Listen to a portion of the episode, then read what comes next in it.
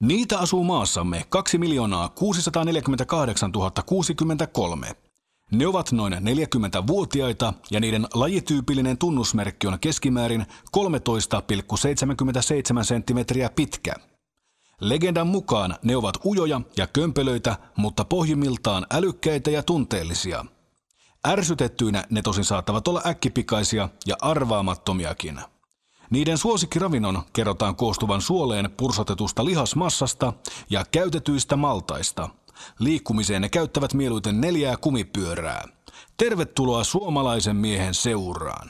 Vieraana Juha Mieto. Mikä on sun suuri saavutuksesi? Joo, no niitä on tuota, henkilökohtainen kultamitalihan jäi sen Sarasosan päähän, mutta viesti kultaa sitten tulee olympialaisia – ja, ja yleensäkin viestit oli mulle, tuota, ne oli aina niin kuin, että silloin kun kysymys on joukkueesta, niin silloin oli tappamisen meininki päällä. Ja Holmen Kollenilla, joka on maailman hiihron kehto, niin siellä on kuusi voittoa, 5 15 ja 1 50. Eli kyllä mä nämä kattoisin tuota kuitenkin sellaisen hohdokkaimmiksi hiihroksi. Ja sitten voitin silloin, kun ei vielä ollut niin sanottuja virallisena, niin 76 ja 80 maailman kapi ja mulla on Stanley Cupin sormus. Mulla on kaksi kultasormusta, isoa mötikkää ja siinä on tuota kunnon jalokive päällä, jotta arvokkaita muistoja. Ja ehkä suurin tunnustus urheiluuralta on se, että – joka, joka tuli vähän muultakin kuin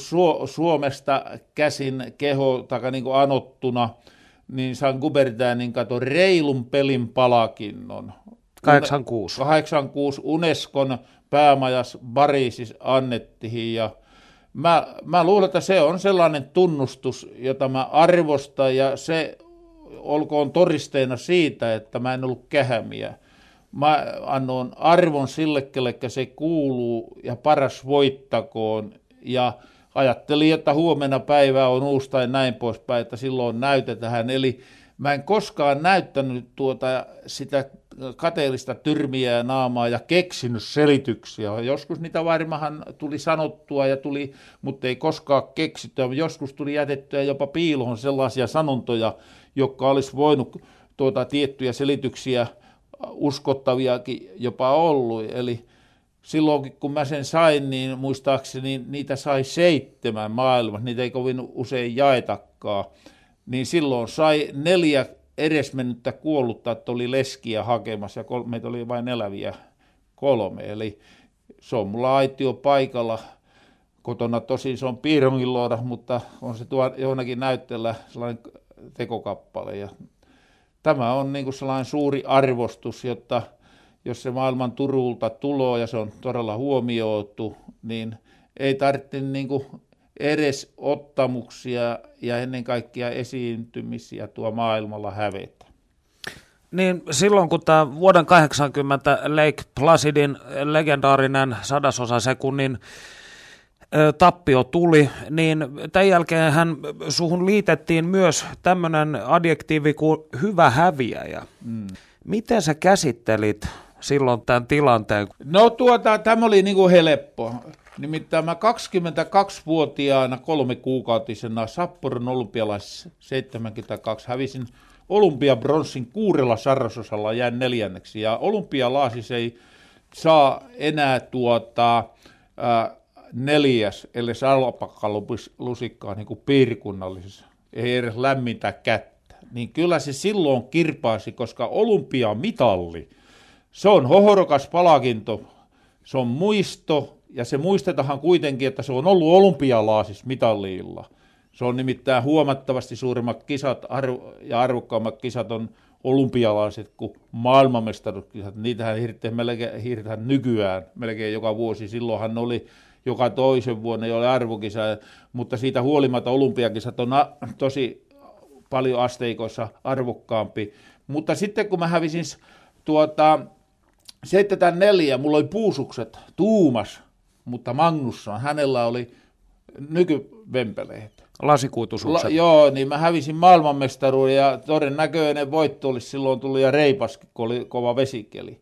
Sitten kun hän häisin Sarasosan silloin 30 vuotta ja kolme kuukautisena, niin minähän tuota, totta kai mä odotin sitä siinä, kun Vasperi lähti, lähti muutaman minuutin perähän ja sama sekunti tuli, mä että voitto tuli, ei vielä kerkis pidättämään. Ja menin onnitteluhan, menin mettähän kymmeneksi minuutiksi rauhoittumaan. Ja Venäjän flikka tuli sinne hiihtäen perästä ja Neuvostoliitto ja antoi mulle kunnon pusun, kuule moiskahutti tulemahan.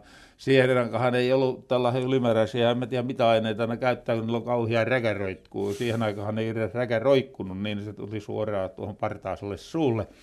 No, leikkiä vähän joukkohon, mutta mä hyväksyyn sen, että Vasperi on sen verran parempi ja sillä sipuli, koska ei ollut haaveria ja toisaalta – pitää tuota se, että ää, paras voittakoon. Ja hän oli sinä päivänä sen verran onnekkaampi ja mä hyväksyin tämän asian ja tämän jälkeen sitten kun mentiin lehdistötilaisuuteen, niin esiinnyin siellä niin kuin mies konsanaan.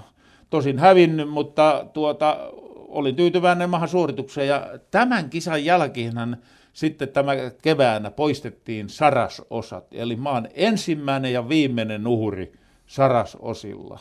Että mulla, jos ei näitä olisi ollut, 72 ne tuli voimaan, mulla olisi jaettu pronssia ja jaettu kulta olympialaisista. Kuuntelet suomalaista miestä. Vieraana Juha Mieto. Saako mies itkeä? Kyllä, kyllä on itkenyt minäkin tuota useamman kerran joko ilosta, surusta tai näin poispäin, mutta kyllä, kyllä ja mä luulen, että urheilija, se on tunteikas, se on vähän niin kuin taiteilija. Siellä on kuule raakat tunteet kuule tuo kehossa sisällä. Ja sitten äärimmäisyyksiäkin löytyy. Eli silloin, kun tuota, jos tuota, taiteilija on kuule lahajakas ja se tekee kuule sellaista taidetta, että aivan silmät jää pyörimähän päähän, niin sillä pitää olla niitä äärimmäisyyksiä. Niin saattaa olla, että niillä on sitten se tietynlainen elämä, mitä ne elää, mutta niillä pitää olla tiettyä, ei nyt vastapainoa, mutta äärimmäisiä. Urheilijalla on taas sitten, että kun se on raaka ittiänsä kohtahan, mutta sieltä löytyy se syvä herkkyys. Jos ei ole syvää herkkyyttä, vai on sellainen lekmeettisen tasapainoinen ihminen, ei tunteet oikein ryöpsähdä mihinkään suuntaan, niin mä väitän, että sellainen on vähän niin kuin keskitien kulukija, että sieltä ei löydy niitä äärisuorituksia ollenkaan. Kuuntelet suomalaista miestä. Vieraana Juha Mieto. No mikä se tunne siinä vaiheessa, kun säkin olit vaikka Holmen kollenilla ja siinä latu edessä ja aika pistää pitkää potkua, niin mitä sä ajattelit silloin? Voi kuule. No jos mä nyt lähden siitä liikkeelle, totta kai siinä viikkolaratahan tiettyyn mutta jos laitahan sitä, jotta edellispäivänä kuule Forneby kenttä silloin oli Oslon keskustassa. Laskeutuuko ne Norjan maaperälle? Tiesi, että tämä on mulle ylivoimainen paikka, kuule. Aivan niin kuin sellaiset, sellaiset kuule, Robin hormonit alkas pyörimään, että perkeles, kukaan ei pärjää mulle täällä. Se pitää olla elää. Niin se prosessi lähti sieltä jokulle käyntiin ja sitten iltapäivällä kierttihin latu legmaattisesti ja aivan niin kuin rentona tuntui, että jalka lentää pää, jos ei siinä vaiheessa sano, että joukosta ja tulo ilta, iltapalaisena, iltapalaveri, yö. Mä yleensä nukun aina yönsä kuin rontaraato. Ja aamupala, ver, pieni verryttely. Ja kisoihin lähtö, niin kone oli jo viritetty siihen tilaan. Ja siinä se alkuverryttely, tuollainen rapia puoli tuntia ennen sellainen 15 minuuttia tulee mukavaa hiki, jotta saa vaihtaa, paire ja pikkusen koneesta isketetty, jotta saa lähteä täysillä painemahan ja oman itsensä sukkumruuminen hurmostilahan se on ollut päällä ja siinä vaiheessa, kun siellä tulee tyyt, tyyt, tyyt, puu, saa lähtiä, saa lähde kuin lintuoksalta. Se on taidetta. Kuuntelet suomalaista miestä. Vieraana Juha Mieto. Puhutaan vielä vähän tuosta sun parlamentaarikon urasta. Öö, mitä jäi käteen eduskunnasta? No kyllä sieltä jäi, voidaan sanoa, että sellainen mieli jäi, että totta kai kausi jäi, tai kun mä olisin, yksi kausi olisi ollut vielä poikaa, kun sinne oppii niille talon tavoille ja Ja se, että kyllähän kansalla on käsitys vähän toinen, mitä se todellisuudessa on, jotta tuota, siellä, jos kyselytunteja vain kuunteloo, niin saa täydellisen väärän kuvan, että kyllä siellä niissä valiokunnissa tuota, ja muuten salissa, kun ei nau, nämä ole tuota päällä, nämä televisiokamerat, niin tuota, siellä on johdonmukaisempaa se tuota keskustelu ja näin, mutta onhan se selvä asia, että tiettyjä asioita, minkä asioiden kimpus mä olin lähinnä tuota, tämän metsäalan asioiden ja sitten liikunta, terveysliikuntapuolen, että myös kilpaurheilupuolen, niin tuota, tämä jäi niin kuin vähän hampahan kolhoittaa oman puolueen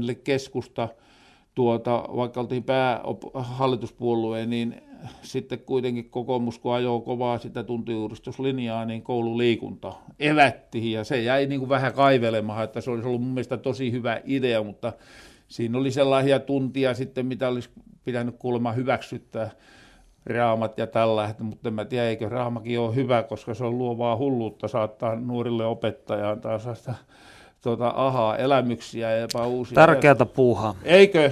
Mä oon ehdottomasti se on mun mielestä jopa koululiikunta ja raama, niin nekin kuuluu melkein samahan kategoriaan, vaikka ne on erimoisia, mutta sieltä tulee niitä aha-elämyksiä, ja, jota kyllä sen neljä vuotta antoi tuota sisällön, ja talo oli paljon tuota viksumpi, mitä annettiin ulospäin, että saat seksuaaliset häirinnät, niin kyllä ne saa laittaa 99,9 prosenttia romukoppaan niin mä luulen, että siinä on enemmän ollut niin sanottua sanahelinää kuin todellisuutta. Juha Mieto, suomalainen mies.